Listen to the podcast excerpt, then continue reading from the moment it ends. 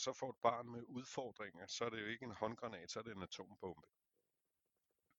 Øhm, og, og en af de mekanismer, som er sund og naturlig og, og indbygget, der er i en, i en hvilken som helst familieforøgelse, det er, at mor bliver sådan helt teknisk, hvis man kigger psykologisk på det, men også sådan biokemisk, hvad foregår der med, med signalstoffer osv.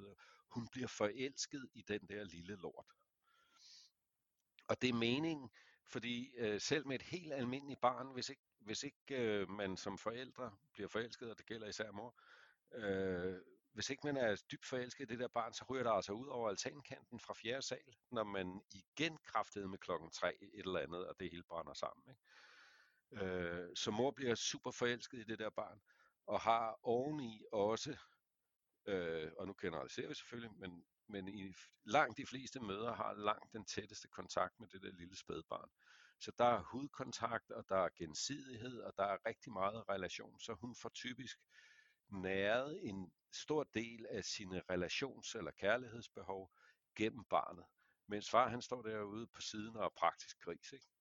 Og den der lille lort har taget mine bryster. I det her afsnit af Klub Førings podcast har vi taget kontakt til Thomas Fris, og Thomas Fris han er blandt meget andet, som du kan læse i øh, show notes, øh, så er han mandeterapeut, og han laver mandegrupper. Og det kommer der rigtig meget godt ud af. Jeg har været med Thomas på et øh, retreat sammen med Eli Bjørn, hvor jeg oplevede at komme ned i kontakt med nogle, nogle sider af mig selv, som jeg havde gået og, og gemt væk til både skade for mig selv og, og min familie. Og det at komme ned og komme i kontakt med det, har gjort, at jeg har ligesom kunne udfolde mig. Men i det felt, der har Thomas arbejdet i rigtig mange år, og han er nok den øh, førende herhjemme. Øh, ham og så øh, en helt, helt anden type, som er, er Karl Marr. Men, men det her med at arbejde med mænd og deres maskulinitet, og hvordan en, en sund maskulinitet, hvad består den i? øh, og hvor vigtig den er i, øh, i, et, i et forhold. Både et øh, forhold mellem mand og kone, men også det der med, øh, at, hvad, hvad for en, et forbillede man er for sine børn, og en hel masse andet, og det kommer vi også ind omkring i den her podcast. Thomas er ikke kun mandeterapeut, men han arbejder både med par og kæreste, coaching for mænd og kvinder og seksualitet og en masse andre ting. Og han har en anden vinkel på det end de fleste andre, en vinkel, som, som virkelig trænger til at blive taget op. Så vi havde glædet os rigtig meget til at snakke med Thomas, og det blev, synes vi selv, rigtig, rigtig godt. Øh, vi havde lidt problemer med teknikken undervejs, så hvis der er lidt øh, knaster på vores lyd, så øh, er det, øh, der gik et eller andet galt, men Thomas' lyd, den gik heldigvis rimelig godt igennem. Men han er, øh, Thomas er, er super god, og vi kan kun anbefale folk at tage og kigge på thomasfris.dk, og det er uden H, Thomas Fris med i.dk eller mandekursus.dk. Ja, lyt med. Det bliver rigtig godt.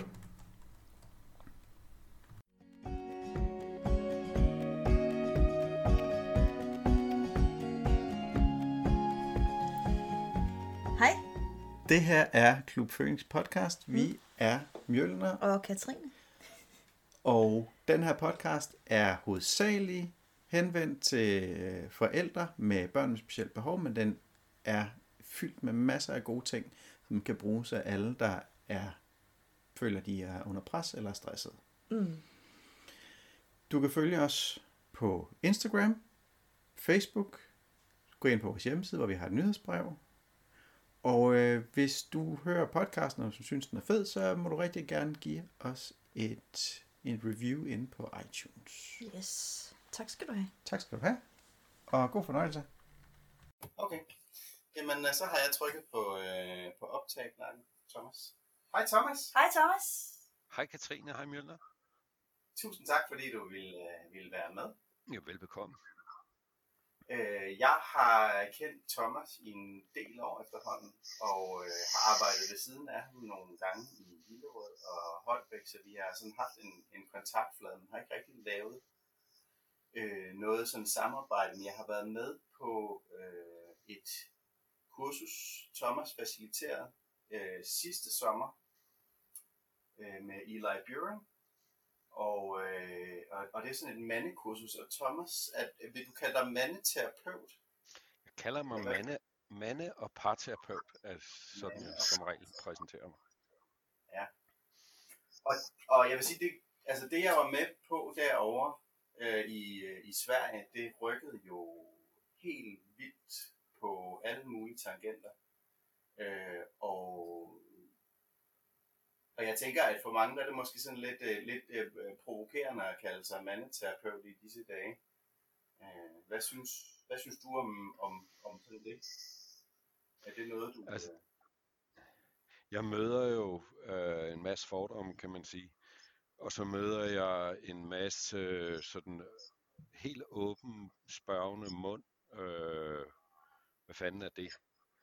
Hvis Ja. man taler om, om mandeterapi og mandegrupper, så, så jeg plejer at sige, at der er tre slags øh, mænd derude, når man taler om det. Øh, den ene slags tænker straks på Kalmar og Volvo ned i mudderhullet og pikker Gud og sådan den tilgang.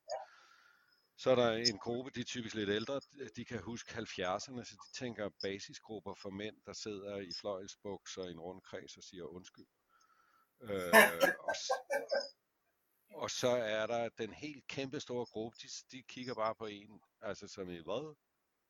Ja. Øhm, og, og det vi laver er jo, man kan sige, øh, moderne mandarbejde, øh, som er målrettet moderne mænd, øh, og som hverken er kalmar på, i hvert fald på ydersiden, eller øh, bløde mænd. Det, det handler om at, at finde sig selv, sådan Ja. som man i virkeligheden er. Ikke? Og det er jo også det, der jeg synes er rigtig spændende, ikke? det er det der med, hvor er, er den der, altså hvor er den der mandlighed henne, og hvad er det, hvad er det, der er gået tabt, og hvad er det, vi, hvordan kan vi, hvordan kan vi få de gode kvaliteter til, tilbage, som, som manden har, fordi vi har prøvet i nogle år nu, og øh, alle skal være fuldstændig lige, og øh, kvinder skal gå i øh, jakkesæt, og øh, Øh, nogle mænd går i, øh, i skørter og nederdel, og altså det er sådan, at, at, at ligesom at flade det hele ud, og vi er jo ikke, altså vi er jo ikke tydeligvis ikke lavet på den samme måde, sådan rent fysisk, selvom der er nogen, der gerne vil bytte over, og så reagerer vi heller ikke, og agerer heller ikke på, på den samme måde, sådan fra naturens side. Øh, og, har nogle, og, og, vi skal jo heller ikke have den samme rolle alle sammen, altså vi kan jo ikke alle sammen være automekanikere, tænker jeg. Ja, altså der er, det er en af de mest komplicerede diskussioner, der findes, øh, synes jeg, fordi der er så frygtelig mange lag i det. Øh, Mm. Altså kv- kvinder, og, og bare ordet kvinder er jo skævt, ikke? fordi kvinder er helt vildt forskellige. Men når vi, når vi taler om de her ting, så er vi nødt til at, at lave kategorier og klumper. Øh, Ja. og hvis man kigger på kvinder som køn eller som, som samlet gruppe, så har de jo sparket røv øh, i de sidste mange år, og så kan man have en, en diskussion om, hvor langt tilbage vi skal. Øh, var det i det er slut 60'erne, da, da det hele ligesom begyndte at, at synligt og vælge på hovedet? Eller skal vi længere tilbage med suffragetterne og, og stemmeret til kvinder? Øh, var det i 1915, tror jeg? Øh, der, ser, der fik kvinderne stemmeret. Vi glemmer at sige, at der fik flertallet af mænd også stemmeret, fordi flertallet af mænd havde sgu heller ikke stemmeret før. Øh, så, så er det der, vi ligesom skal begynde at sige, at, at det var der, det gik galt, eller begyndte at gå godt? Eller skal vi endnu længere tilbage? Og jeg begynder at kigge mere og mere på, at noget af det, der er sket, var, som er fundamentet for, for alt det, vi oplever nu, det var øh, industrialisering. Hvor Ja. der skete det sådan selvfølgelig ikke fra fredag aften til mandag morgen, men over en periode, så forsvandt far ud af familien. Ja. Fordi han skulle på arbejde, og arbejde var væk fra familien. Ja. Øh, så der begyndte nogle, nogle meget subtile forandringer, hvor det at være forældre blev til en meget opsplittet ting. Ja. Og, og jeg, jeg ved, jeg gør ting meget sort-hvide og firkantet og putter dem i kasser, men det gør det lidt nemmere at tale om det. Øh, man kan sige, at, at øh, forældrerollen for små børn, det er rigtig meget mor. Øh, det handler om omsorg og næring og kærlighed og så videre. Og så er far typisk kommet til senere i processen, når, når barnet var blevet, kan man sige, fysisk mere uafhængig af, af morrollen. Ikke? Men så var Ja, han der sgu ikke, fordi han var ud. på fabrikken. Og, og jeg, jeg er ikke øh, sådan en, en romantiker, der synes, at de gode gamle dage, de var gode. Det var de ikke, de var forfærdelige. Øh, men den mekanisme, at børn havde et nært forhold til far, både min far, men også til mændene i landsbyen, så at sige, altså far med stort F, det forsvandt jo. Og så har vi i stadig stigende grad øh, udvidet morrollen og indskrænket farrollen. Øh, og, og det er jo ikke nogen skyld. Altså det er jo, det er jo udviklingen, der har været sådan. Ikke? Øh, og, og det er for mig at se et af fundamenterne. Øh, og en måde at kigge på det på er, at alle mennesker, mænd og kvinder, og dem, der er et eller andet sted midt imellem, eller øh, ikke føler sig tilpas i det, de er, mænd og kvinder og alle mennesker er både maskuline og feminine, for nu at bruge de ord. Vi har, vi har hele paletten inde i os, men jeg vil også påstå, at det er fair at sige, at mænd typisk er mere maskuline, end de er feminine, og kvinder er mere feminine, end de er maskuline. Øhm, og det betyder, at, at opvækstprocessen til at blive det menneske, man nu er, øhm, den kræver begge dele. Og især for drengene har det så været sådan, at deres maskuline rollemodel er blevet mere og mere usynlig, som tiden er gået. Øh, og, og det er en af mekanismerne i alt det, vi ser nu, lige fra MeToo til ligestilling på arbejdsmarkedet til alt muligt andet. Så kan man sige, at kulturen har udviklet sig over de sidste 300, 200, 100 eller 60 år, eller hvor man nu vil sætte øh, startmarkedet. Ikke? Og som du er inde på, så er der også nogle øh, fysiologiske eller naturlige, eller hvad biologiske, hvad man nu vil kalde det, øh, forskelle, som alt det der kultur lægger ovenpå. Øh, så derfor bliver det piskompliceret, når vi skal tale om det. Fordi taler vi om biologien, eller taler vi om kulturen, og er det den bevidste kultur, eller er det det, der er, er sådan i laget mellem, mellem natur og kultur? Øhm. Men det man i hvert fald kan konstatere, det er, at der er sket nogle voldsomme skift.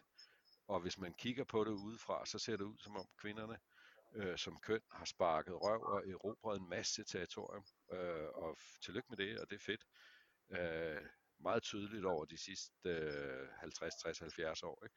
Mens mændene ligesom har været, øh, eller har lavet sig efterlade, eller blive i et stadig mindre territorium. Øh, Ja. Så det er nogle af de dynamikker, som gør, at, at vi har det svært på den måde, vi har det i dag. Ikke at det ikke var svært før, men, men det er nye måder, vi har det svært med hinanden som mænd og kvinder og køn og sådan romantiske og seksuelle partnere, men også i familiesystemerne. Øh, hvor flertallet af vores børn jo kommer til. Hej, så får du lige en lille reklame for os selv. Vi kører alt det her Klub Phoenix med forum og undervisning og alt det her på donationer og kærlighed. Og øh, kærlighed betaler desværre ikke vores regninger. Så øh, hvis du synes, at podcasten er fed, jamen så kan du gå ind på klubfoenix.dk e forward slash donation. Og øh, derinde, der kan du give et engangsbeløb, eller et øh, lille månedligt beløb. Det vil være en kæmpe stor hjælp til at holde det her i gang. Og øh, hvis ikke du kan, jamen så er det også okay. Men øh, hvis du har mulighed, må du rigtig gerne give et lille beløb, så vi kan holde, øh, holde det her projekt kørende. Vi har masser af godt evente og gode projekter og en masse folk, vi gerne vil have med ind over til at hjælpe os alle sammen. Så mange begge små. Tusind tak. Og så videre med podcasten. Ja. Øh, jamen det tænker jeg, det leder faktisk rigtig, rigtig godt op til den store udfordring, vi fik. Altså, øh, jeg ved ikke, hvor meget du har hørt, men det er blevet gentaget mange gange på den her podcast.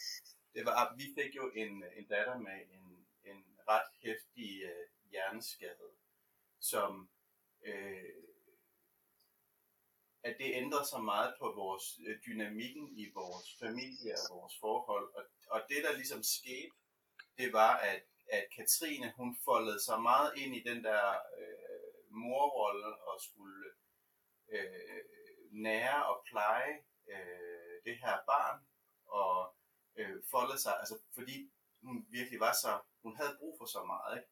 Så Katrine, hun foldede sig omkring det her barn, og så blev min rolle, det blev at være, at være den her, der bare altså, gik, gik på arbejdet. Øh, og der var ikke rigtig noget, der kunne ikke rigtig være noget imellem os. så jeg havde stort, et, et stort sorg og stor længsel over, at jeg faktisk mistede min, øh, min, min kone i alt det her. Og Katrines oplevelse af det var, ja. Ja, jeg var, jeg var også meget alene. Ikke? Altså, og, øh, og du var ubrugelig. Eller det var du ikke, du var, du var min forlængede arm, ikke? Du var ja. ham, der hentede ting til mig. Og, øh, og så var du, øh, og, ja, ja, og så, så blev det jo også lidt, jeg ved ikke, ja, en lille smule, men hvor, der, jeg hører i hvert fald mange kvinder, der siger, at så ens mand bliver så et ekstra barn, ikke? Som man også skal tage sig af, fordi han har også nogle behov, som, øh, som som kvinden skal dække, hvor det er sådan lidt klart og selvagtigt. Ikke? Øh, så hvorfor skal jeg også dække dine behov, når jeg også står her og knokler og, skal, og dækker mine andre, altså mine andre børn, mine børns behov, ikke? Og, hvor, og jeg har ikke engang tid til at dække min egen behov, så, men hvorfor, så hvorfor skal jeg også dække dine? Ikke? Så det, og, så, og så bliver det bare den her frustration. Ja, nu sad jeg lige her de første 10 minutter og bare lyttet, fordi det var simpelthen så, det er så sindssygt spændende for mig, fordi det er et, et helt, øh, øh, kan vi kalde det emne, eller sådan et livsområde, som jeg aldrig har lært noget om. Altså, det, altså, altså jeg, har, jeg har bare vokset op med, at øh, jeg enten ikke har fået noget at vide omkring mænd, eller så var mænd bare forkerte, og de skulle laves om, ikke? fordi de er svære at være sammen med, og de fatter ikke, hvad kvinder de vil. Og det, altså, så de er sådan lidt uintelligente, så derfor så skal vi oplære dem og træne dem i at, at passe til os. Øhm, og på et tidspunkt i vores øh, forhold, øh, der, øh, der nævner du så, men vi er ikke ens, og, og mænd er, altså vi tænker på en anden måde, end I gør. Så derfor, når du skal tale til mig, når du gerne vil have, at jeg skal gøre noget, så skal du sige det sådan her, fordi ellers forstår jeg ikke, hvad du siger, fordi jeg, vi mænd tænker og agere anderledes, end I gør. Og jeg var sådan, what? Er det, altså, er det rigtigt? Eller er det, er det virkelig? Er det sådan, det er? Og så, så har jeg prøvet sådan at øve mig i det, og det fungerer faktisk. og nu kan, vi også, nu kan jeg så også sige til andre, når der er nogle kvinder, der så brokker sig over deres mænd, så kan jeg sige, men det er fordi, du ikke altså, bruger det instrument, som det skal bruges. Altså, du... Har du prøvet at skære det ud i pap Jamen, det er det. med diagrammer? fordi vi går jo alle sammen og joker med os kvinder, at når en mand kommer og siger, hvor er blyanten? Og vi siger, den er i skuffen. Og så åbner han skuffen og kigger, og så siger han, jeg kan ikke se den. Og så siger man, men prøv lige at løfte tingene, der er dernede. Og så, så kigger han, og så siger han, men det sagde du jo ikke. Du sagde ikke, at jeg skulle løfte den gule blok, og så ville øh, blyanten ligge øh, til venstre i skuffen. Det var det ikke det, du sagde. Du sagde, at jeg skulle, åbne, jeg skulle kigge i skuffen. Og det er jo sådan en, øh, det er jo sådan en stående joke mellem kvinder, fordi vi, har, vi oplever den alle sammen.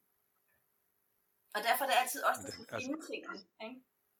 Øh, den, der... Det her det er så sindssygt spændende for mig, så jeg sidder bare og lytter og bare sådan det giver så meget mere mening lige pludselig. Ja, det var lige altså, der, er, der, der er masser af sandhed i det. Øh, jeg starter med sted, I, I får et barn. Det er, jeg har selv fire. Øh, et barn er en håndgranat øh, når bliver født, så, så, så altså man går rundt og, eller mor går rundt og er gravid, øh, så er splitten trukket ud, og så kommer barnet til verden, og så, så ryger håndtaget, og så siger det bum. Et barn er en håndgranat ind i et familiesystem. Øh, og, og det er der mange, der har sagt mange kloge ting om. Ikke? Altså for eksempel så tager det mere typisk end ni måneder for en kvinde at blive mor. øh, mens det tager et eller andet sted mellem 12 og 36 timer for en mand at blive far. Ikke? Altså det, det går fra uvirkeligt til supervirkeligt på et øjeblik. Øhm, og så kan man sige, når man så får et barn med udfordringer, så er det jo ikke en håndgranat, så er det en atombombe. Ja.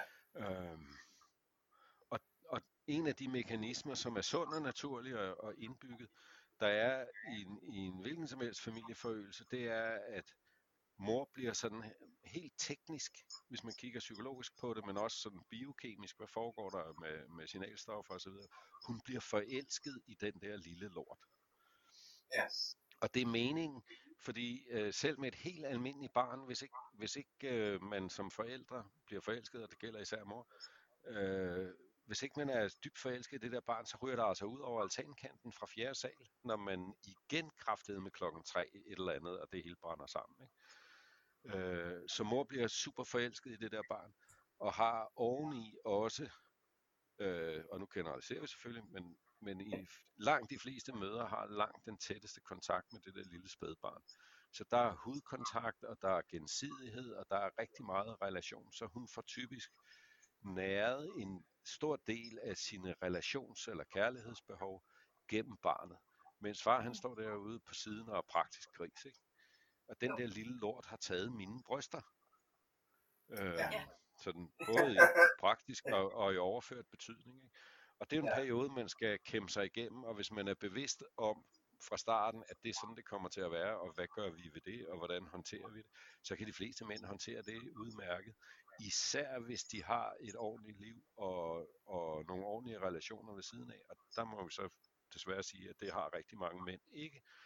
Altså vi har ikke, hvor, hvor, når mor er i mødergruppe, eller ja, så kan vi stå og ryge cigar og sparke dæk og råbe til hø sammen med drengene. Ikke? Altså det der med at have nære følelsesmæssige relationer med andre mænd, det er en, det er en kæmpe mangelvare øh, for de fleste, og, og det kommer på spidsen, for eksempel når man, øh, når man så bliver far. Ikke? Øh, så mor er forsvundet, eller kæresten er forsvundet, hun er blevet til mor, og jeg har ikke rigtig nogen andre at sætte i stedet for alvor. Så det er en problematik. En anden problematik, øh, det der med, at, at mænd og, og kvinder er forskellige i, i måder at kommunikere og alle mulige andre ting på, der er det jo så også sådan, at vi har tillagt øh, fra at patriarken bestemte alting for 200 år siden. Så når vi kigger på, hvordan relaterer man, hvordan kommunikerer man, hvordan skal vi være sammen, hvordan opfylder vi behov, så definitionsmagten på det der felt, herunder for eksempel, hvordan er man rigtig forældre, det er mor, der ved bedst.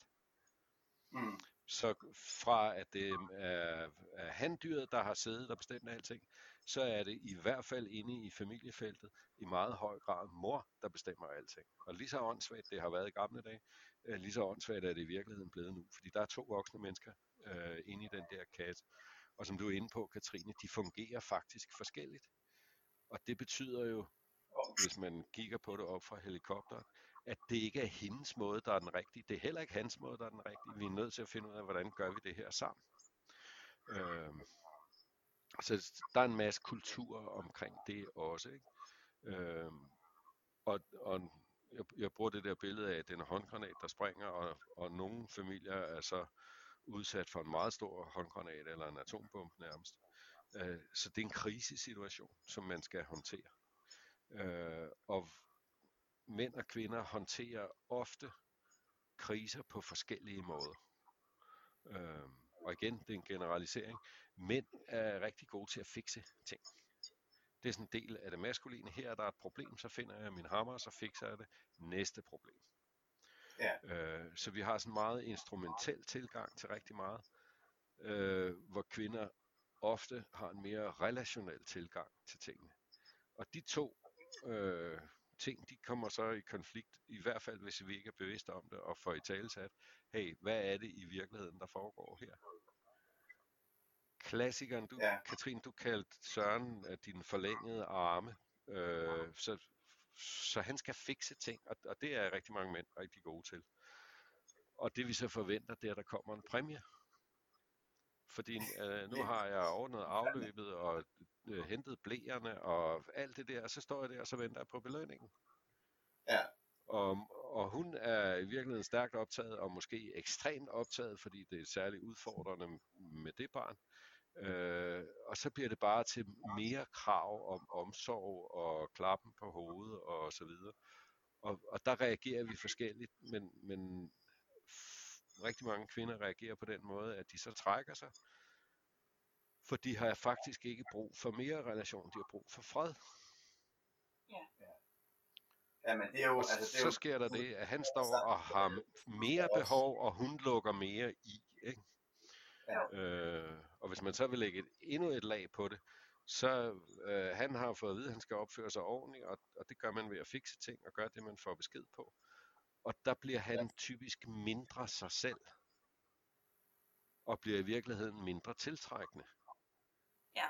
Så udover at, at håndgranaten er sprunget, og vi fungerer forskelligt, så er rigtig mange mænd i den der rolle. Hun har defineret, hvordan man skal være, så, så han gør, som han får besked på. Og rigtig meget af det, han får besked på, det er, at han skal være ligesom hende i virkeligheden.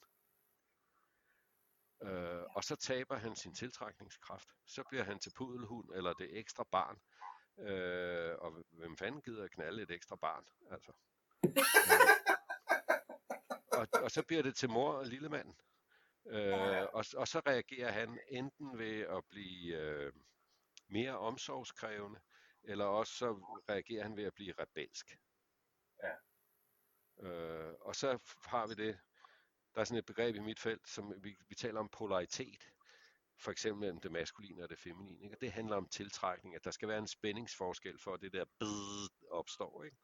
Ja. Øh, problemet er, at når, når det begynder at køre skævt, og det foregår ubevidst, så begynder vi, i stedet for at skabe polaritet, så begynder vi at polarisere, og så tænker man, at det skulle da næsten det samme, det må da være fint nok, men det er det ikke, det er det modsatte. At så bliver han mere af det der, der er pisse irriterende, og så reagerer hun på den måde, hun reagerer på, for eksempel ved at trække sig. Og så i stedet for at skabe tiltrækning, så skaber vi polarisering, som i virkeligheden er frastødning. Jamen, så er sådan har vi to dårlige spiraler kørende, og, og så går det ned og bakke hurtigt. Ja. Jamen altså, du kunne lige så godt, du kunne lige så godt have, bare have sat vores navn ind i det der, fordi det, det er jo præcis sådan, det var. Mm. Og det er jo også det, vi hører fra, fra mange andre. Ikke? Så, så der sidder måske nogen med her, ikke kan genkende, men jeg vil skyde på, at, at, at 90% af dem, der sidder og lytter med her, fordi rigtig mange har været ude i alle de her udfordringer, øh, ender, i, ender i de samme ting. Ikke? Øh, og det er klart, hvis du har to, øh, to sydpoler på en, øh, en magnet, jamen, så, så støder de fra hinanden, så hvis man kommer til at ligne hinanden øh, helt aldeles, jamen, så, så, så er der ikke noget ligesom tiltrækningskraft. Det var det, altså, det var, vi, vi sad lige i går og snakkede om, hvad vi skulle snakke med dig om, ikke? og så sagde jeg, at det var det der med, at, at, at jeg har lært, eller vi kvinder har er lært, at mænd ligesom er forkert, at de skal laves om. Ikke? Og når vi så laver dem om, så fungerer det ikke. ikke? Nej, Fordi det var det, som du sagde, vi vil gerne have, I er mere som os, altså, så I forstår os. Men det, men det går fuldstændig galt. Ikke? Men det er jo ikke, altså det som, det som vi bliver lavet om til, det er jo andre, altså andre kvinder. Altså, og det er jo ikke, det er jo ikke det, det I vil have i Nej, sidste ende. så er vi jo, altså. vi er jo super utilfredse. Ja. Altså, vi er utilfredse. Men- Men der, der, er, der er sådan en, en øh, der er flere ting i spil. Øh, hvis man kigger på, på sådan, hvordan vi opfatter verden som mennesker, det, er, det siger nu, det har ikke en skid med mænd og kvinder at gøre, det er sådan fuldstændig almen menneskeligt. Det vi kalder perception, altså den måde vi tager verden ind på, og hvad det er, vi opfatter, og hvad det er for en værdi, vi tillægger det, det er i ekstrem grad styret af vores fundamentale personlighed.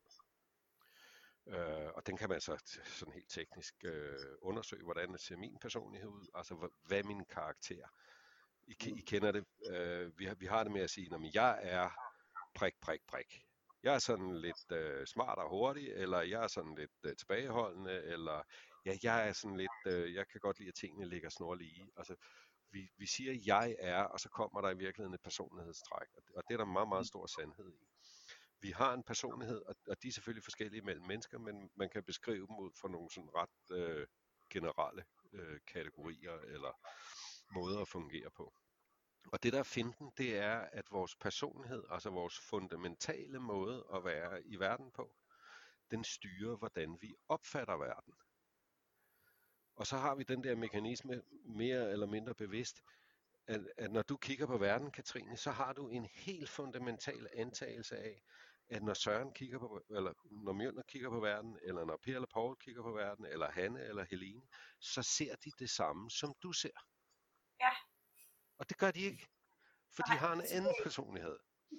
Og er et af altså- de eksempler, det, er et af de eksempler, jeg bruger. Vi, vi tror for eksempel, at, at øh, vi har valgt vores politiske overbevisning. Det har jeg tænkt rigtig grundigt over, og jeg synes, at det her er mere rigtigt end det her. Ikke? Det er der selvfølgelig også lidt om, men det er rigtig meget styret af vores personlighed. Så når, når en politiker fra den ene ende af salen og en politiker fra den anden ende af salen, de får den samme rapport med de samme tal og de samme statistikker i, så kommer de frem til to helt forskellige konklusioner. Og så tænker man, er de idioter? Læser de hver deres papir? Nej, det gør de ikke.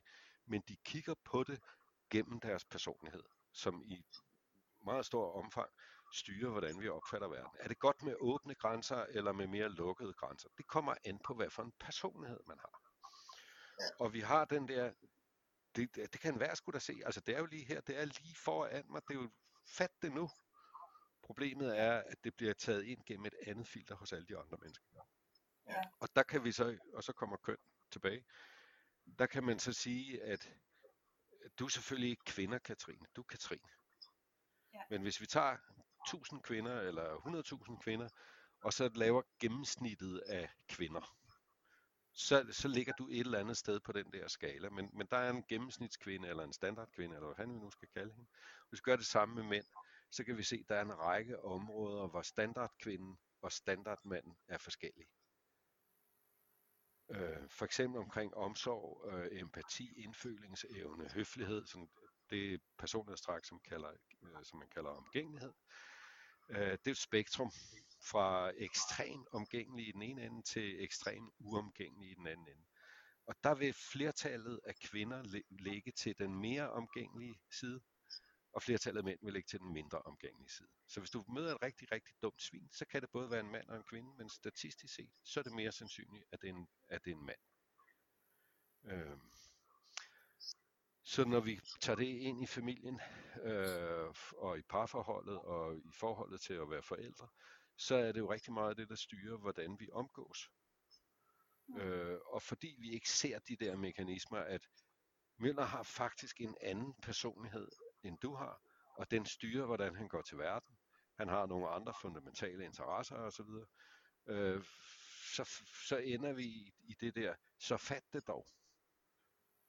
Og så kommer håndgranaten oveni, ikke? fordi når, når vi så f- bliver endnu mere presset, end når, når hverdagen bare ruller, så bliver vi mere reaktive. Så bliver Ja. vi mindre forståelige, vores fleksibilitet bliver mindre, vi, vi bliver mere sådan nogle, der reagerer sådan, som vi er helt nede i maskinrummet, hvor det ikke nødvendigvis er skide pænt og poleret og civiliseret og høfligt og alt det der. Ikke? Og så har vi to mennesker, som er forskellige, som bliver mere rigide i deres forskellighed. Og så har Men Tom-. Men Thomas, hvad gør du så? Nu, nu du, du arbejder jo både med, med mænd i grupper, men også med par. Så lad os nu tage, prøve at tage udgangspunkt i, øh, i parterapi. Og, og det er jo selvfølgelig fuldstændig forskelligt fra, fra konstellation til konstellation mellem de her par. Men, men hvordan, hvor er det?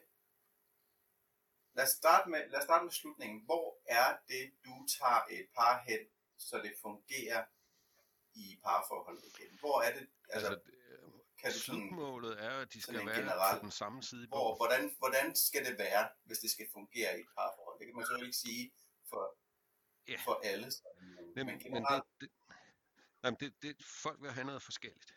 Øh, Ja. når, når folk booker en tid hos mig, og jeg aldrig har set dem før, øh, så sender jeg selvfølgelig sådan en pæn bekræftelse, vi har lavet den aftale, og bla bla bla. Og så beder jeg dem over, om at tænke over, hvor, hvad skal der komme ud af det her? Ja. Hvordan skal det se ud? Hvordan ville det være, hvis det virkede? Fordi de har jo brugt enormt meget krudt på alt det, der er i vejen, og alt det, der er problematisk, og alt det, de ikke kan finde ud af, og alle de måder, den anden er en idiot. Ja. Så jeg prøver at få dem til at vende kigger den og sige, okay, prøv at beskrive, Hvis det var fedt, hvordan ville det så se ud? Hvis jeg sad og kiggede på, Mm.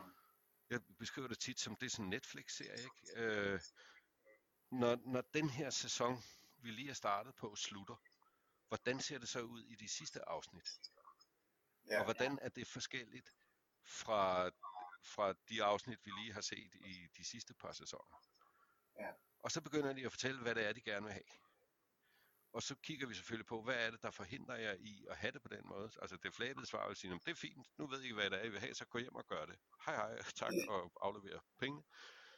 Men så, så prøver vi at finde vejen og, og fra der, hvor de øh, er eller har været, og der, hvor de gerne vil hen. Øh, og jeg er jo sådan en gammel proceskonsulent, og har arbejdet med, med virksomhedsudvikling og organisationsudvikling. Så jeg har sådan en, en meget øh, proces øh, tilgang til det. Hvad er det for nogle processer, der ikke virker, og hvordan får vi dem til at virke? Og, og en, en stor del af det arbejde handler jo om at forstå lidt firkantet, hvordan hænger verden sammen? Øh, hvordan, hvordan hænger vi sammen som mennesker? Øh, og det, noget af det s- handler om at finde ud af, hvordan er det i virkeligheden mænd, sådan gennemsnitsmanden virker, og hvordan er det gennemsnitskvinden virker. Og, og hvis det nu var jer, der sad der, øh, så ville vi sige, okay, det her det er nogle af de generelle mekanismer. Hvor passer det på dig, Katrine, og hvor er du anderledes end gennemsnitskvinden? Og så kigger vi på Mjølner og, gør- og gør det samme. Og så finder vi ud af, at der er, der er det her helt store landkort med mænd og kvinder på. Øh, og så er der, zoomer vi ind, så kommer vi ned på den del af mænd, som hedder Mjølner, og den del af kvinder, som hedder Katrine. Og så prøver vi at finde ud af, hvad, fanden, hvad er det, der virker for dig, og hvad er det, der virker for Mjølner, og hvad er det, der ikke virker, og hvordan får vi lavet broen fra det ene til det andet. Øh, og, og altså, sådan en af mine yndlings øh, situationer, eller det, den er i hvert fald sjov. Øh, der er rigtig mange kvinder, som kommer med, med en mand under armen, fordi han, det der terapi, det er han sgu ikke ret pjattet med, vel? Øh, så de skal lige have ham fikset, eller banket Ja. ja. på plads, øh, så jeg lige kan forklare ham, at, at øh, det hun har prøvet at forklare ham. Og en af tingene er, at mænd øh, ofte har, oplever kvinder i hvert fald, har svært ved at udtrykke sig og tale om følelser, og i det hele taget gider de ikke, og de bliver stille, og så siger de ja, øh, du får ret, og jeg får fred, og så virker det ikke alligevel. Mm. Og en af, af jeg har haft adskillige øh, kvinder, som sidder der, og så lige pludselig så, de bliver rasende. Ja. Og så kigger de på støjen og siger, hvad fanden bilder du dig ind? Nu sidder du bare der og snakker. øh, som om du kan finde ud af det. Hvor fanden snakker du ikke sådan med mig? Ja. Men nu kan du lige pludselig sige, hvordan du har det, din idiot. Ja. Øhm, og, og så finder vi ud af, at det er nok, fordi jeg taler med ham på en anden måde, end hun taler med ham. Og så Ja. kommer der en værktøjskasse op om, hvordan kommunikerer vi bedre. Øh, fordi det, det er i virkeligheden fundamentet for rigtig meget. Jeg har en klog kollega, som har lavet et citat, eller har sagt noget, som jeg sådan ville ønske, det var mig, der havde sagt, fordi det er pisse klogt. Øh, hun sagde, det er aldrig kærligheden, det er altid kommunikation. Øh, og nu skal man passe på med altid og aldrig, men det er i hvert fald 95 procent rigtigt. Ja. Så hvis vi finder ud af, hvad er det for nogle mekanismer, der ikke virker eller ikke passer skide godt til hinanden, og vi så oveni finder ud af, øh, hvad, hvordan kommunikerer vi om det. Både hvordan laver vi god kommunikation, som bringer os tættere sammen, men også hvordan løser vi problemer, og hvordan løser vi konflikter. Så begynder vi at have st- stumperne til det, og så begynder det at være noget, man kan øve sig på. Øh, og det har jeg en, en sådan helt fundamental tro på, at det er det, der skal til. Altså vi har lært at være mennesker. Jeg er 56 år gammel, så jeg har øvet mig i rigtig, rigtig lang tid, uden at vide det på at, at blive til den, jeg er, og til at fungere på den måde, jeg fungerer på. Ikke? Og noget af det, det er sgu ikke særlig hensigtsmæssigt. Øh, og så skal jeg til at øve mig på at gøre noget andet. Altså jeg skal både aflære det, jeg vidste. Du skal, Katrine, du skal til at aflære din forståelse af, hvordan virker en mand, og hvordan virker helt specifikt din mand, og så skal du til at lære en ny måde. Herunder, hvordan vi kommunikerer, herunder, hvordan vi tilbyder os selv med vores ydelser, og hvordan vi efterspørger øh, vores behov.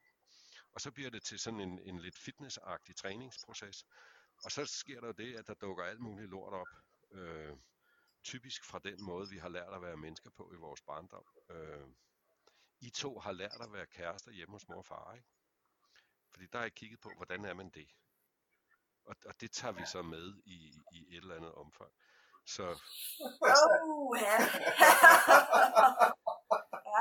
det, det er ikke særlig rart. Øh, men, men det, er mere, det er mere nyttigt at få øje på det, end at det ligger nede i mørket og styrer, hvordan vi øh, fungerer. Ikke? det, det sjove Og er, det jeg så det siger sjove er, til, og det gælder... Ja, jeg vil bare sige, det, det sjove er, at, øh, at Mjøller, han ligner jo min far, sådan fysisk rigtig, rigtig meget. Det er sjovt nok. Øh, men personlighedsmæssigt er han jo Men- en helt anden. Ja. Så det er jo de to, jeg ligesom prøver at... Ja. Det, har, jo ikke, det har jeg jo ikke kunnet sætte sammen. Altså, altså han er min far, der taler. det er virkelig Jamen, underligt. jeg, vil, ja, jeg vil skyde på, at altså selvfølgelig er Mjølner bare anderledes. Han er sit eget selvstændige, individuelle menneske, men noget af det, du har udvalgt ham på, er hans farkvaliteter. Øh, og, og så nogle gange afspejler det sig fysisk, så vi finder en, der ligner. Ikke? Øh, men hvis du kigger på, hvis du siger, at han er helt anderledes end min far, så vil jeg begynde at kigge efter, okay, er han så anderledes, så der er nogle punkter, hvor han faktisk er det modsatte af din far? Mm. Og, og sådan øh, har jeg en hypotese om, at, eller jeg plejer at sige det på den måde, at øh, det kan godt være, at han, han er helt anderledes end din far. Han er faktisk stik modsat. Han er alt det, din far ikke var. Det er også en kopi. Ja, Det er bare en Det er enten spejlvendt eller kopi. det er det samme resultat. Øh, og, og hvis man skal, hvis man skal motivere øh, folk til at øh, ændre på sig selv, så er en af de mekanismer, jeg sådan tit, traf, tit traf, tager frem, det er at kigge på dine børn. Øh, fordi din, øh, og nu taler jeg til dig, Mjølner, Ja. din datter, alt andet lige, kommer til at gå ud og gifte sig med en kopi af dig. Så på et eller andet tidspunkt, så slæver hun støder med hjem, som enten er en direkte kopi af dig, eller en spejlvendt kopi. Ja. Øh, og så kan, og er det et fedt match? Kunne du godt tænke dig, at hun slæbte dig med hjem, så at sige? Og hvis du synes, at, at du hellere vil have, at hun slæbte noget andet med hjem, så skal du blive til det. Fordi Ja. det er det, hun kopierer. Og, og spejlvendt selvfølgelig for kvinder. Kig på din søn. Han kommer hjem med en kvinde som dig. Er det din ideal svigerdatter? Så skal du Ja. bare blive ved.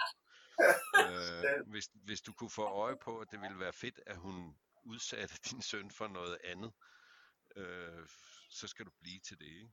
Altså vi, vi nedarver rigtig meget, fordi børn er jo sjældent Einstein. Det er meget, meget få børn, som har en IQ op i 180'erne og selv kan regne hele verden ud.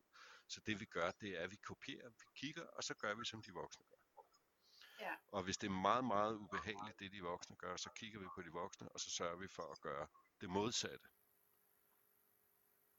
Og specielt i forældrerollen øh, er vi rigtig tit fokuseret på, at det der lort, jeg fik med, det skal mit barn fandme ikke have. Så bliver Ja. vi til det modsatte. Ikke? Eller det der, det fik jeg aldrig, det skal mine børn fandme have. Ja. Øhm, og, og, og på den måde bliver vi faktisk meget ofte lidt bedre forældre, end vores egne forældre var. Men, men det der med at sætte sig ned og sige, hvordan, hvis jeg var et helt blankt stykke papir og ikke havde noget med, og jeg skulle skabe idealforældren, uagtet hvordan min egen opvækst var, hvordan ville det så se ud? Den får vi sjældent lavet. Altså, hvad for et menneske vil jeg i virkeligheden gerne være, uden at definere selv i forhold til, hvor vi kommer fra? ja. Og så kan man tage den ind. Det er sådan en anden parforholdsting, som ofte bliver sat på spidsen, øh, når der kommer børn til. Øh, jeg tror, jeg ved, hvordan I to mødte hinanden. Ikke Nå. sådan øh, helt praktisk, men, men mit gæt er, altså det er sådan, det virker for de fleste mennesker i hvert fald, at man får øje på en eller anden, og han, hun er kraftet med lækker. Eller sød, eller dejlig, eller et eller andet. Men det er tiltrækningsmekanismen, som grundlægger parforhold. Ikke? Og så, hvis det bliver til noget, og det ligesom udvikler sig, så, så ender vi med fuldpakkemodellen. Vi starter typisk med at være romantisk, gråstreg, seksuelt tiltrukket. Øh, det kan selvfølgelig godt være, at det er en kollega, vi kender, eller et eller andet, men, men, men tiltrækningsmekanismen, det er den der romantiske og seksuelle ting, altså det, der handler om polaritet. Så kommer der typisk noget venskab ind, når vi lærer hinanden at kende. Ikke? Så vi starter med at være elskere, og så bliver vi venner oveni. Og når vi er de to ting sammen, øh, så er vi ikke bare bollevenner, så er vi kærester. Jeg tror, Så- vi sådan, jeg, tror, jeg tror faktisk, vi falder sådan lidt uden for, for kategori, fordi den måde, vi mødte hinanden, det var, at uh, Katrine var i, uh, hun skulle på en træningslejr nede i Kina sammen med nogle af mine kung fu lærere, og så uh, var det egentlig bare meningen, at Katrine skulle flytte ned og, og bo sammen med mig, for, fordi jeg kunne godt lige bruge en, der delte husleje. Ja, ah, men, ja, men det jeg, altså, Ja. ja. det jeg var, det var jo dit intellekt, og det var sej, jo, Ja. at du kunne cykle i Kina og et arbejde. Jeg synes, det var så vildt. Ja. Jeg synes, det var, Ja. det var, det var mod, Altså, og det, det, var det er tilfældigt. Jo, men, Altså, vi, vi forelsker os på den. dreje, dreje den en lille smule, fordi øh, det, som fungerede for, for os, det var, at jeg, altså der hvor vi var i virkelig i, i krise i vores parforhold, øh, det var, at jeg mange, mange, mange gange fik fortalt Katrine, at, at hun havde mistet sig selv, fordi hun ikke, altså hun var ikke til stede, og det var fordi hun ikke, hun, hun fyldte ikke på sig selv, hun øste ud af hver eneste lille gram af livskraft, hun havde til, til vores datter, og så var der ikke noget tilbage til os andre, men heller ikke til hende selv. Og så, fordi Katrine har ikke lært, at man skal, man skal fylde på sin egen tank, og hun var noget værd.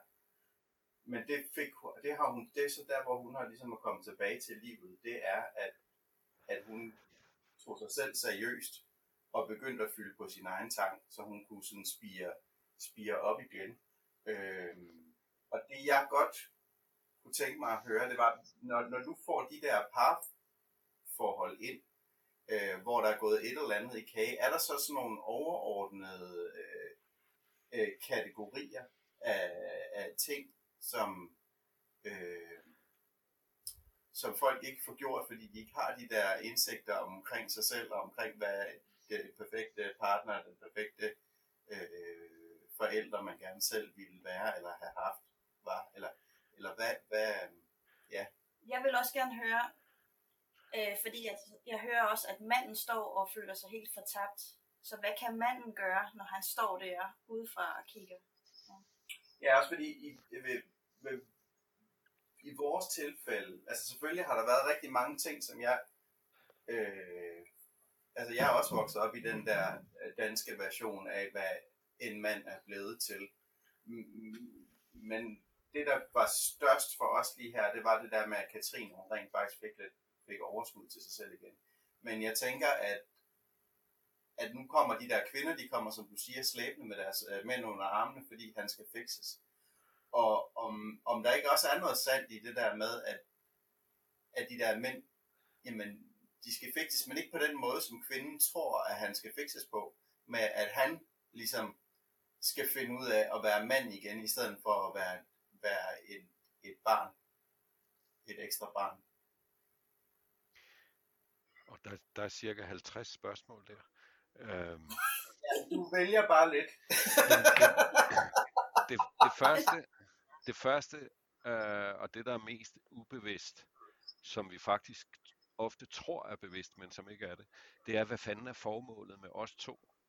Øh, altså I mødes nu på den der måde, og så udvikler det sig, og så får I de der roller, øh, at være elskere, at være venner, øh, blive kærester, og så flytter vi måske sammen, og så får vi børn, og det er sådan forskellige roller. Men, men vi får ikke sådan diskuteret helt nede i bunden, hvad er formålet med det? Hmm. Fordi det næste spørgsmål, det bliver så, hvem har ansvaret for hvad? Og vi kører på, på sådan en eller anden form for Disney-drøm, at formålet med os to, det er, at du skal gøre mig lykkelig, og så gør jeg dig lykkelig, og, og så er der solnedgangsbilleder, ikke? Øh, men, men når Katrine for eksempel, øh, og hun kører på sin autopilot, sådan som hun har lært at være menneske, øh, og når det så ikke virker, og hun kører sig selv længere og længere ned, og, og i virkeligheden hele tiden skærer en skive af sin egen pølse og, og deler den ud, sådan så der til sidst ikke er noget tilbage. Hvem har ansvaret for det? Ja. Øh, og i, i den moderne fortælling, øh, så er vi jo selvansvarlige. Ikke? Altså, du må tage ansvaret for dit eget liv, Katrine, og så må Mjølner tage ansvaret for sit. Øh, og så må vi forhandle os på plads. Men hvad når det ikke virker? Har vi så i virkeligheden en aftale om og nu siger jeg jeg i stedet for Mjølner, men, men hvis, hvis, har jeg ansvaret for at lede dig tilbage på det rette spor, Katrine? Øh, og har jeg også derfor magten til at gøre det, så nu skal du kraft med. Altså, hvor meget skal vi have lov til at køre os selv i seng, øh, mens den anden kigger på og siger, det er jo dit ansvar, det må du selv råde dig ud af. Ikke? Øh, og, og få de aftaler på plads. Øh, så, så det er en vinkel på det. Og når vi så tager fat i et andet spørgsmål, øh, og, og ja, det er skidesvært at formulere, uden at det virker nedladende over for mænd. Øh, men men øh, mænd er i gennemsnit lidt længere bagud øh, udviklingsmæssigt, og det er der en masse kulturelle forklaringer på, hvorfor det er blevet sådan. Øh, så Karl Marx sagde engang noget til mig, som, som øh, er, er pisse kontroversielt, men som er rigtigt. Øh, hvis man kigger på, hvem, hvad er prioriteringen i den der familie? Øh, og i de fleste familier bliver det på den måde, at det, det er selvfølgelig børnene, der kommer først. Øh, fordi vi, vi er ordentlige og moralske og etiske mennesker, så, så vi offrer os selv for børnene. Mm. Øh, og, og så er det kvinden, der er nummer to. Og så er manden, øh, han står så der med hatten i hånden og er blevet til en, en pudelhund eller, eller endnu et barn. Øh, så han kommer sidst. Og det er faktisk at vende det på hovedet. Og, og nu, det her det er en grov generalisering om, hvordan mænd og kvinder fungerer. Men, men jeg vil påstå, at det er fair at sige, at de fleste mænd har mindre følelsesmæssige behov, og simplere måske endda, end de fleste kvinder har. Ja. Øh, og hvis man, hvis man anerkender det, så er den rigtige prioriteringsrækkefølge af ens psykologiske, følelsesmæssige eller energimæssige behov, hvad man nu vil kalde det, det er faktisk, at manden skal have først. Ikke fordi han er bedre, eller patriarkatet, eller øh, noget som helst. Det er simpelthen bare smartere. De fleste mænd kan man tanke op meget hurtigere og meget nemmere end de fleste kvinder. Og det er ikke en fejl ved kvinder. Det er fordi, vi er skabt forskellige. Så hvis man nu tanker Mjølner op først, det, kan, det foregår ret hurtigt. Så er han saft, så saftspændt og, og energifuld, som han kan blive. Så er det hans opgave at være med til at tanke hende op. Det kræver noget mere. Ja. Så har vi to voksne, der fungerer så godt, som de nu kan under de omstændigheder. Og det er det, børnene har brug for. Ja hvis vi sætter børnene først og, og manden til sidst, så ender vi med at have to forældre, som er fuldstændig udskidte æblegrød. Og det går ud over ungerne. Ja. Så vil, vil, vi, vil vi dele to små, visne, indtørrede lavkager 100%, eller vil vi have to store, saftige lavkager, som vi så kan dele 80% af ud til ungerne? Det, det er måden at kigge på det på. Øhm, og det kræver selvfølgelig, og så er vi tilbage til, at mænd øh, typisk er lidt øh, sådan udviklingsmæssigt bagud i forhold til kvinder generelt. Det er, at mænd skal sørge for sig selv. Ikke f- ud af egoisme og mig, mig, mig, mig, mig, men de skal sørge for sig selv, sådan så de kan levere tilbage til familiesystemet. Ja. Og hvordan gør man det? Det gør man, og, og så er vi igen hen der, hvor mænd har problemer for de fleste mænd, så handler det i virkeligheden om at have gode manderelationer. Ja. Øh, og det er der to sider i. Mænd kan noget med hinanden, som mænd og kvinder ikke kan. Hvis man kan komme ind til den der, det jeg kalder broderskab. Det er sådan lidt gammelt øh, ord. Ikke? Men altså at have virkelig blodsbrødre eller wingmen, altså sådan, sådan nogle, øh, et par stykker, som virkelig kan have ryggen for en ja. øh, og skubbe en op ad bakken, og det er rigtig svært, men også stikke en en flad, når man opfører sig som en idiot, fordi det gør vi jo nogle gange. Øh, ja. Så der skal man tanke følelsesmæssig energi op, lave noget med gutterne, som er mere end bare bajer, fodbold og tørhø. Ja. Og, og det mænds ansvar at gøre det. Der hvor, ja. hvor, hvor kvinder, øh, hvor kæresten kan bidrage, det er ved at sige, nu tager du kraftet med hen til Jørgen og Hans og øh, har noget mandetid, og så kommer du tilbage og giver den gas her. Ja. Øh, og når vi allerede er nede i den der underskudssituation, hvor, hvor begge parter er helt flade, så er hendes instinkt selvfølgelig at sige, skal du nu ud igen? Kan du ikke se, at jeg står her med blæer og øh, gylp, og jeg er helt udknippet. Nu må du tage over, sådan så jeg kan tanke op. Og så kører han ned i en spiral også. Ja. Øh, så for, altså det vigtigste for mænd, som, som jeg ser det, og dermed også for de kvinder, vi skal være sammen med og elske og passe på og få til at vokse. Det vigtigste for mænd, det er at have nogle vandhuller sammen med andre mænd. Så vi kan komme hjem og ofre os for familien, men at vi har noget at ofre. Ja. I stedet for, at vi, vi skærer flere skiver af den der pølse, som bliver tyndere og tyndere og tyndere og tyndere og tyndere, og til sidst er der ikke mere tilbage. Og så ender det jo, og det kan man jo se i statistikkerne rigtig tit med, at til julefrokosten, så er der en eller anden, hun synes skulle jeg er meget sød. I modsætning ja. til hende, den sure trætte derhjemme. Øhm, Men så er det jo heldigt, at vi har... så øh, fundamentalt set, så handler det om at tage ansvar. Ja. Men så er det heldigt, at vi har dig og nogle andre gode mænd, der, der laver sådan nogle mandegrupper, hvor, øh, hvor mænd de kan lære at, at, at, at finde ind til noget af, af det. Ja, det, altså nogen, det er et dirty job, men nogen skal gøre det, kan man sige. Øh, ej, det er noget, Ja, det det, ret- det er noget af det mest det. meningsfulde. Ja, det, det er det, altså jeg har aldrig haft det så fedt med mit arbejdsliv, som, som jeg har nu. Øh, og det sjove er, at, at jeg får en del feedback fra kvinder. Øh, selvom jeg ikke laver kvindegrupper eller kurser for kvinder, øh, men, men sådan feedback på den mand, de får tilbage. Og det er meget ofte noget andet end det, de har bestilt. Men det er også meget ofte bedre end det, de kunne have forestillet sig. Og så indimellem, så får jeg jo også øh, feedback fra en kvinde, som øh, pissur over, at jeg har ødelagt hendes mand. Ikke? Og, Ja. og det må man jo tage med.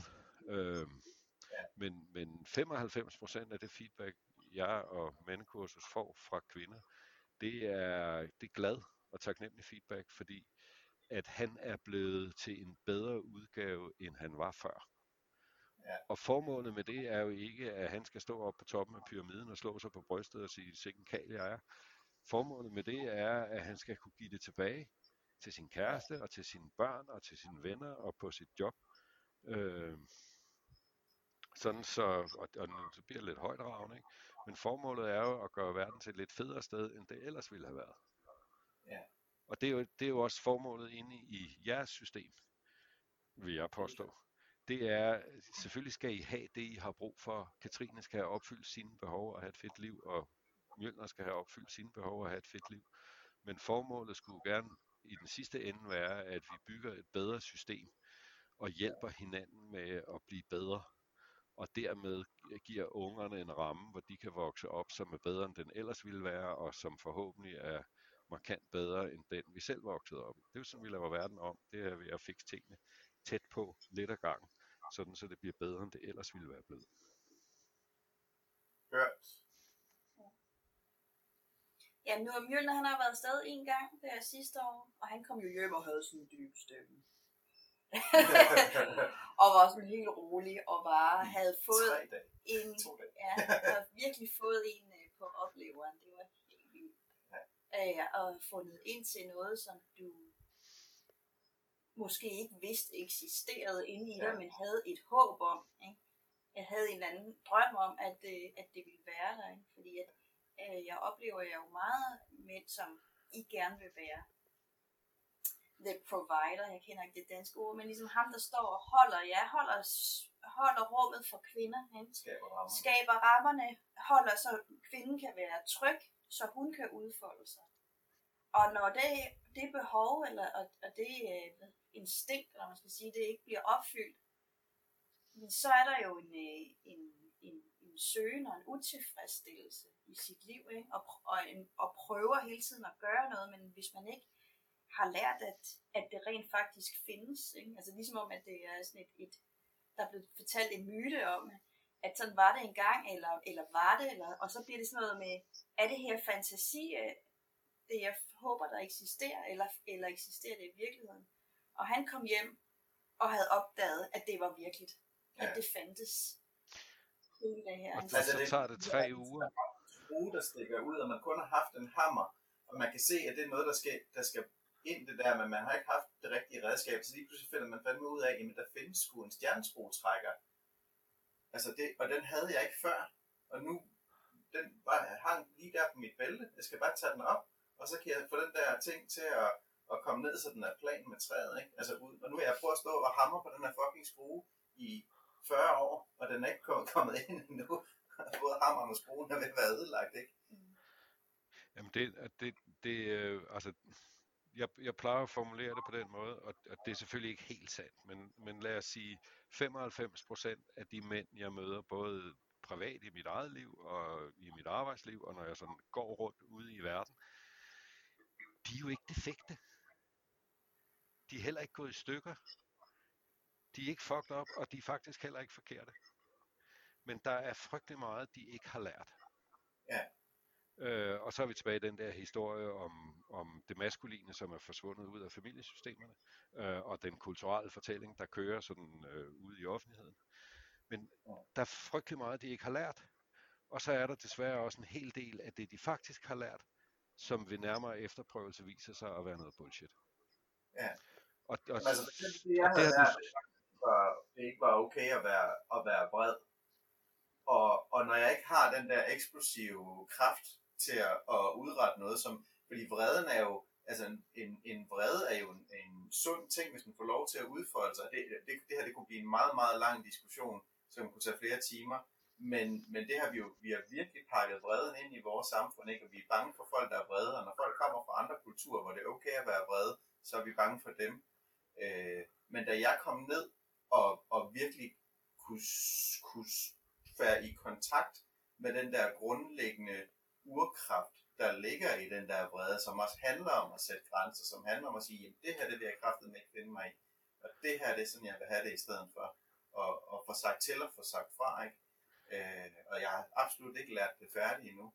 Men, men det var altså en kæmpe, kæmpe øjenåbner. Og det er ikke fordi, jeg ikke har været intellektuelt klar over den før, men det der med rent faktisk at komme fysisk i kontakt med den følelse på en, en måde, hvor jeg blev omfavnet. Det var hele det der mandefællesskab, at blive se i at stå og være vred, og kunne se i de andre mænds øjne, det er okay, at du er vred. Det er en følelse, du gerne må have. Den må du gerne tage ejerskab fra, og det er fandme ikke noget, man får lov til i, øh, op igennem øh, folkeskolen og alt muligt andet, fordi der er det ikke okay at være vred. Fordi der står mor deroppe ved katheteret, og hun er ikke, det er ikke sådan, vi gør her. nej, nej, og hun er dybest set bange for det. Altså det, Ja. jeg, nu bliver det sådan lidt øh, flueknipperi på, hvad for nogle ord vi bruger, ikke? Fordi vrede, det meste af det vrede, vi ser, det er ikke særlig sundt. Nej. Det der, det der er sundt, at jeg bruger ordet aggression, du brugte ordet urkraft, same same. Ja. Vi kunne også kalde det libido. Altså det er Ja. simpelthen, det er strøm på batteriet. Øh, og igen reducerer jeg det sådan, øh, til, til lidt firkantede kasser. Men, men det, der er det vigtige at forstå, det er, at øh, hvis man åbner munden og, og trækker læberne tilbage og kigger sig i spejlet, så kan man se, at der sidder to hjørnetænder Ja. øh, foroven og to forneden. Ikke? Vi er rovdyr. Altså, vi er pattedyr, som er rovdyr. Og, og det plejer at bruge som et billede på, at du har nogle behov. Du skal kunne række ud i verden og sørge for, at du får det, du har brug for. Det kræver kraft eller aggression, om man vil. Ikke? Øh, hvis du står op ved, du er på kursus, og du står op ved buffeten øh, til frokost, der går sgu lang tid, inden der kommer nogen og tilbyder dig den rejmad, du gerne vil have. Du skal selv kunne gå op og sige, den der rejmad, den skal jeg have. Ja. Og det er klart, at hvis du kommer med et baseballbat og rydder bulen og siger, det er mit, det hele, det er alt for meget aggression. Øhm, men at stå sådan forsigtigt hen i hjørnet, det er for lidt aggression. Så der findes øhm, sund aggression. Ja. Altså tilpas aggression, anvendt på den rigtige måde ved den, ved den rigtige lejlighed. Øh, og ellers så enten laver vi ballade, eller også så får vi ikke det, vi har brug for, og begge dele er noget lort. Samtidig så er vi ikke kun rovdyr, vi er også byttedyr. Der er andre ting derude, der har større tænder, end vi har. Og Og det betyder, at vi skal kunne øh, dybest set mærke vores grænser for, hvad der er okay og hvad der ikke er okay. Og vi skal kunne kommunikere det. Så når Katrine øh, er umulig, og det er hun jo nogle gange, så kan du sige, hey, stop, det der, det er ikke okay. Så du skal kunne mærke din grænse, og du skal kunne kommunikere din grænse. Og hvis der ikke er hul igennem til det andet rovdyr, så skal ja. man kunne håndhæve sine grænser. Det kræver aggression. Ja. Altså det jeg plejer at sige, hvis, du, hvis I to går ned gennem øh, byen efter en glad aften, og der kommer nogle rigtig kedelige typer, øh, som synes Katrine er pisse lækker, så skal du ikke sætte dig ned og have dialogkaffe. Nej. Så skal Nej. du kunne manifestere dine grænser og passe på dig selv og på det du har kært. Det kræver aggression. Men det er klart, hvis der kommer en eller anden fuld støder øh, og er en idiot, så, så at stikke ham et cirkelspark og trampe ham op på hovedet, det er alt for meget aggression. Ja. Men, men det bare at sætte sig hen i et hjørne og vente på, at det går over, det er alt for lidt aggression. Så, så det at kende aggression, kende sin egen kraft, ikke bare intellektuelt at kunne tale om det, men, men at kende det nede i kroppen, Ja. energetisk eller fysisk, eller hvad vi nu vil kalde det, det er simpelthen et, en forudsætning for, at vi kan bevæge os ud i verden. Både at skaffe os det, vi har ret og rimelig adgang til, men også for at kunne håndhæve vores grænser, fordi verden er ikke kun sød og fin. Øh, det er den også, men den er også øh, stor farlig og ond. Det skal vi kunne navigere. Det kræver, at vi har et sundt forhold til aggression. Og det er en af de ting, som vi kulturelt, øh, kan man sige, har tabuiseret. Og vi har tabuiseret det, fordi der er rigtig mange, der ikke kan finde ud af det. Så alt det der for meget aggression, vi oplever derude, det vil vi gerne have væk. Så, og hvis vi bare kunne få al aggression væk, så ville vi alle sammen have det fedt. Men, men det er jo sådan et, en, et fantasi-utopia på en eller anden façon. Ikke? Det at kunne navigere det til, til passer til strækken, det er det helt centrale. Så aggression er godt. Det er forudsætningen for, at vi kan skabe noget. Altså, du er nødt til at blive vred nok på den der skrue til fucking at få den skruet i bund. Ja. Ja. Og, og så kommer, og det, det var, der var lige sådan en hænger, fordi så kommer du hjem fra, fra fire dage op i, i Sverige og kan mærke dig selv og har fundet nogle ting og kommer i kontakt med. Og, og, og du er en anden mand, når du kommer hjem. Problemet er, at inden i dig, der er også 40 års træning i at være noget andet. Ja. Og når vi så rammer hverdagen øh, med blæer og børn og job og telefonregninger, alt det der lort, det er ligesom sådan en asfaltmaskine, der kommer bagfra med de gamle vaner. Ikke? Og lige så snart vi har fået skrabet ukrudtet til side og, og fået luet ud, og nu står jeg der, så begynder lortet at komme tilbage. Ja. Så det vi siger til, og jeg siger til, til mænd, det er, at altså, de der store oplevelser, øh, og, og det kan være sådan en fire-dages retreat med Eli, eller lige om, om otte dage, så tager vi til Samsø øh, med en gruppe mænd, og fem dage graver ind. Det er fantastisk. Altså, du kan virkelig få ekspederet noget, du kan virkelig komme i kontakt med noget, du kan virkelig fokusere på dig selv. Men så skal du hjem i hverdagen med asfaltmaskinen og konen og ungerne og chefen og alt det der. Så du er nødt til at vedligeholde det. Ja. Det er fuldstændig ligesom hvis man, hvis man tager på bootcamp Ja, og tager det 20 er- kilo det- og Det kan man øh, hurtigt mærke. får Altså, styr på sine at- muskler og kommer i at form, de der vaner, de... så kommer du hjem og sætter dig i sofaen. Så, så vi er nødt til at holde det ved lige. Ja. Så det at tage en ordentlig tur en gang imellem, det er en rigtig god idé. Men, og så er vi tilbage til det der med, sørg for at have nogle mænd omkring dig. Så du bliver ved med at træne og holde det frisk og, kan man sige, holde det aktivt, så du begynder at bygge en ny vane. Fuldstændig ligesom, at, at man går i fitnesscenteret to eller tre gange om ugen. Altså det nytter ikke noget at have tabt 20 kilo, hvis man så går hjem og fortsætter i sofaen med at æde.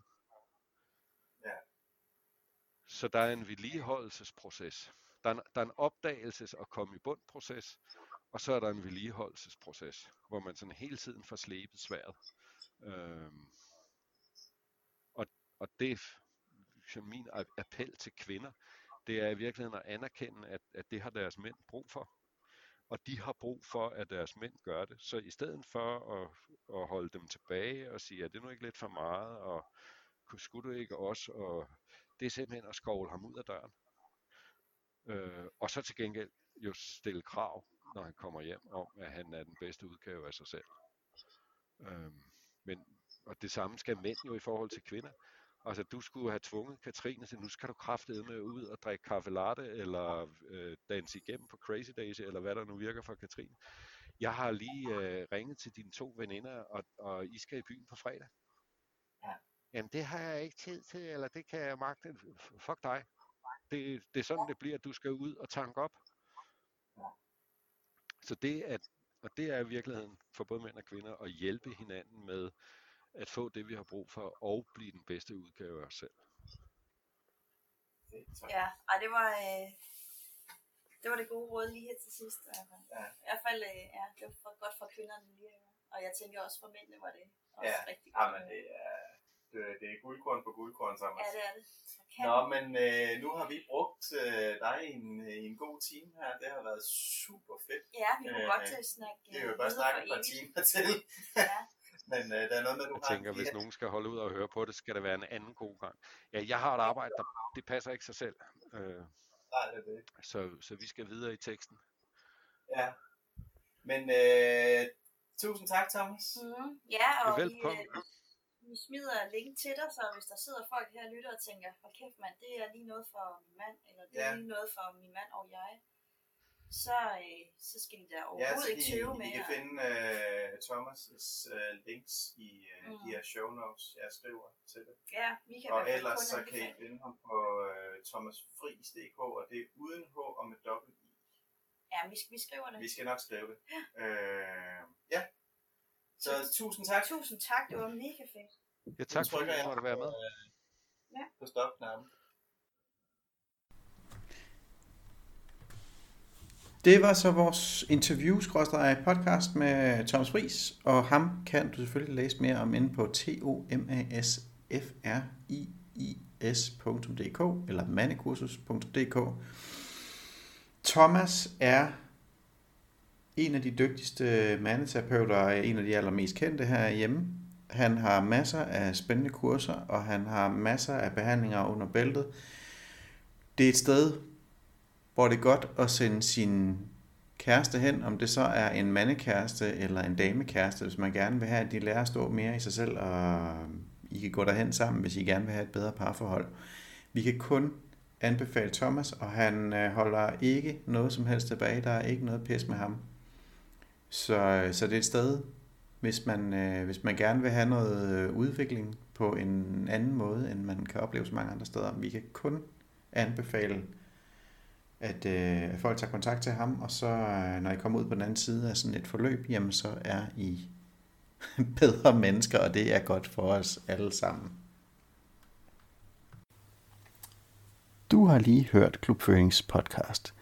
Det er en podcast hovedsageligt for forældre til børn med specielle behov, men alle andre skulle også gerne kunne få noget ud af det. Vi har legnet en øh, hulens masse dygtige folk op, som vi interviewer til den her podcast, og vi får også meget ud af den selv. Du kan læse mere om podcasten inde på klubfoenix.dk e podcast og øh, derinde der kan du også læse lidt mere om, hvem der har været med, og så sådan noget. Der, hvor du har fundet den her podcast, der må du gerne give os et review, så andre også kan være med til at finde den, og du må rigtig gerne være med til at, at dele den også. Inde på klubphoenix.dk, der har vi også øh, kurser, og vi har et, øh, et forum, som er væk fra Facebook, hvor man kan gå mere i detaljer med forskellige ting omkring sit, øh, sit barn med, med specielt behov. Og, og det at være forældre til sådan et. Hvis du synes, den her podcast har været fed, så må du som sagt gerne give os et review, en anmeldelse, men øh, det vil også være fantastisk, hvis øh, du vil hjælpe os til at eksistere, for det koster lidt at have det hele kørende. Og øh, til det, der kan du gå ind på øh, vores hjemmeside, og så altså klubfoenix.dk e donation. Og derinde, der kan du støtte os via PayPal. Øh, og der kan du give et lille beløb om måneden, eller et større beløb, eller et større indgangsbeløb, eller hvad du nu har lyst til. Øh, vi laver også de her kurser, og de går hen og bliver gratis nu.